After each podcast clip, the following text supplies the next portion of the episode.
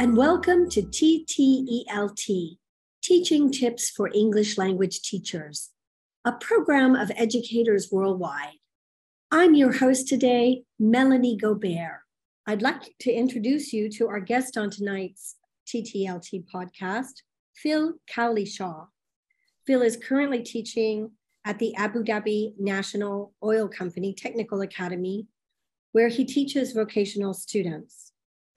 The title of his talk is The Meditative Approach Pay Attention, Listen, and Offer Variety. What exactly do you mean by the meditative approach, Phil? Well, first of all, thank you, Melanie, for having me here today. I have a little disclaimer just to say that I, I haven't actually been teaching for a while um, because I've been doing more um, LMS work lately where I work, but I have been teaching about eight or nine years. And um, what do I mean by it? I'll try not to talk too much about myself, but I feel like everything I do is connected to where I started. And what do I mean by that? Um, at 19, I did start to get involved into yoga and meditation, Tai Chi. Um, I started acting, I started singing. Um, I studied communications in college, radio and TV, even some improv comedy, and then I studied opera in graduate school. So those were very, I talk about these five to seven years uh, in my early 20s that were very uh, pivotal and uh, affected me a lot, affected me a lot.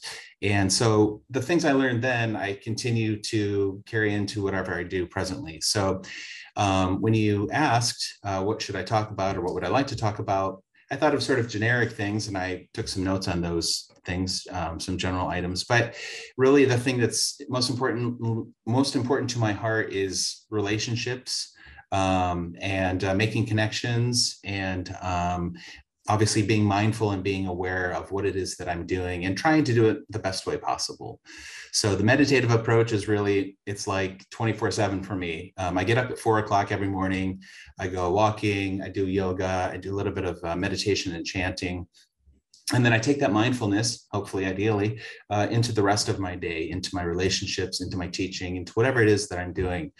And um, for me, um, a word that's very important to me is balance so I, I'm trying to always sort of be aware of what's happening inside of me, my thoughts, my feelings, my actions, my internal could be sensations or what I like to call the movie that's usually going on in most of our minds, um, as well as being aware of my students and what's happening um, outside of my body. So I'm I'm always sort of trying to balance that. And um, when I am teaching, actually, you invited me a couple days ago, and then I was asked to sub uh, for a colleague of mine, so I was able to teach for two periods, which was nice. Uh, and then I was like, oh, okay, yeah, this is what it feels like, because it had been a long time because of COVID and everything. Um, I hadn't been in a classroom in a long time, so. Um, I don't know. I assume every teacher has this sort of an experience to some degree, but as soon as I get into the classroom, I feel an energy.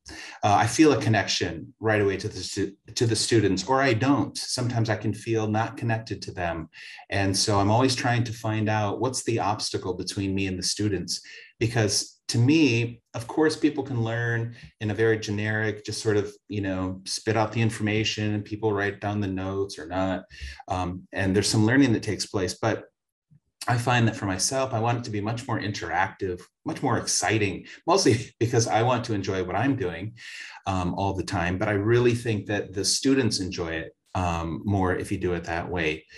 So, um, for example, the other day when I was subbing, we were going over prepositions of time, not the most exciting thing.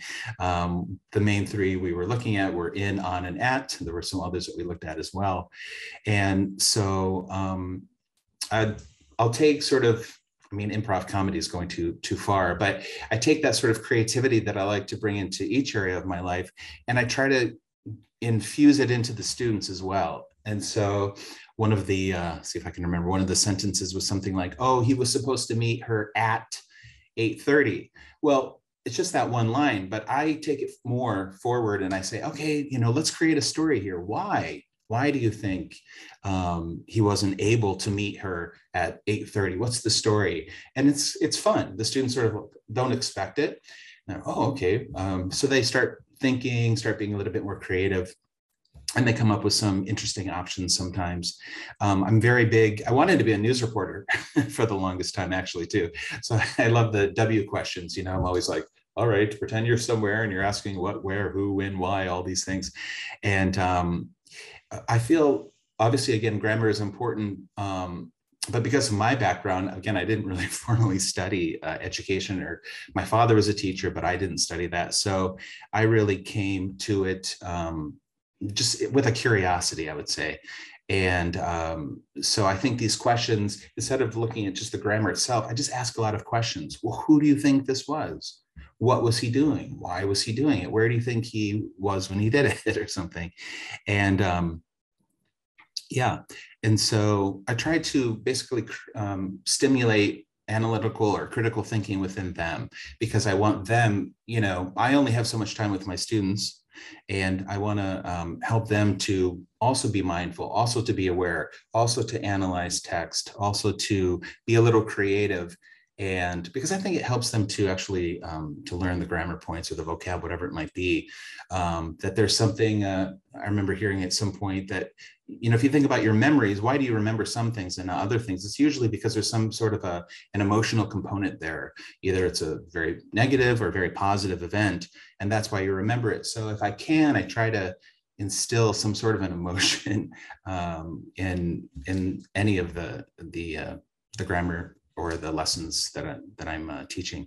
Um, I was at a language center before this, and sometimes, I mean, not every day, but sometimes I would get there maybe at nine in the morning and leave at nine at night. And I had a lot of classes to teach. And uh, luckily, where I taught, they were big on the communicative approach. Um, so I had to always just keep pushing myself to keep talking, keep communicating, keep listening uh, to the students. Um, and keep bringing it back to them so that my teacher talk time was low and that it was really just about them. Most people do like to talk about themselves. Um, we're all very busy these days so you know people in fact it's kind of amazing sometimes maybe you've had this experience too. In private lessons you know people sometimes open up to you and even start sharing things with you. Um, so i always felt really honored to be in that position.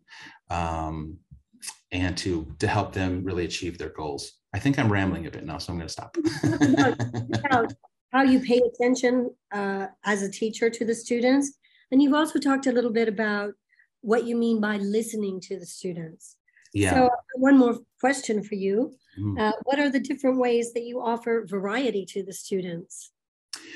Well, um, again, at the language center where I was before, it was very, um, the materials were very minimal. They were fine, but um, something that you know sort of the um, what is it, the silver lining that happened with covid is that we we started teaching from home. We started using online platforms. And I, this is when i think something sort of woken woke up inside of me and uh, i got really excited about all the things that you know you can find online. Started using uh, ClassKick and nearpod and uh, quizzes and videos and um, i started creating like uh, with Google Docs and different sort of um, escape rooms and things like that. Um, more videos, more stories, again, more, more drama, trying to make it a little bit more interesting, especially with the lower level English. Our students are around B1. That's the intention is that they'll pass the PET test. Um, but yeah, so um, again, not just presenting plain grammar, plain vocab. In fact, I just started seeing a show last night called the, I think The Last of Us on HBO yeah, I, am pretty sure that's what it was. And I was watching it, and it starts off in an English uh, class, and of course the teacher's like, you know, blah blah blah, do this. What is this? You know, and this, they always show an English class, and the students are so bored. And I thought, gosh, you know, I, I don't ever want to uh, teach a class like that. I had a very nice English teacher in in uh, ninth grade that um, really helped me to get into like creative writing and whatnot. But anyway, so in terms of variety, obviously there are the eight multiple intelligences. Um, we have students that learn in different ways. Um, so I think if the whole environment of the classroom is really conducive for learning, there's a lot of stimulation. I also taught at Montessori uh, for a while, and that's all about uh, sensory stimulation. So, really having a, an alive classroom, being alive myself, feeling like I've slept well and taken care of myself, um, so that I'm very present um, to model the language, present it, but then, of course, to listen to them. Um, and to really listen to them, um, you know, a little bit of intuition, maybe even in there, not just to their words, but also their body language, their facial expressions. Um, and sometimes that's kind of where the magic can happen. Um, Let me ask yeah. you one uh, follow up question. Yes. Just about come to an end. Uh, what do you think is the key to motivating unmotivated students? Whoa, I tell you, I've been chewing on that one for a while. Um, obviously, you know there are uh, intrinsic and extrinsic uh, motivations for students. Uh, some people really want to learn English um, or anything for that matter, and so they're hungry. It's great when you get a student who's hungry to learn and motivated. Some people are sent there because of uh, work or whatnot, and uh, those are it's a little bit more difficult. Um, I, I think the only thing again is to just try to bring it back to the people uh, the students. Try to find something that's interesting and relevant to them. Um, because again, if you, you know, with my students, again, I'll pretty much talk about anything. I'm, I'm very open. You know, I have to be careful sometimes because I'll talk about anything. Um, but yeah, if you, again, if you make them aware that it's not just about some, you know, grammar point in a book, but that it's about communication and it's about them really um, growing and expanding and opening their mind to you know there's a whole vast world um, then they can start to get a little bit more excited and they feel like oh okay i actually have a place here. Um, and it's it's about me too. It's you know the, the teacher's authentically um, interested in me. Um, he's not just trying to get a paycheck or just you know check off a, a box or get his job done. He's actually interested in me. And then sometimes you'll see a little bit more light in their eyes and a little bit more yeah. I'd like to take this opportunity to thank you so much, Phil, for joining us. And I'd like to thank you so much for sharing your valuable time with us. Thank you. Thank you so much, Melanie. Thank you. Thank you for joining us today. Share with us how you are using these tips. Leave us a comment or voice message on social media or at ttelt.org.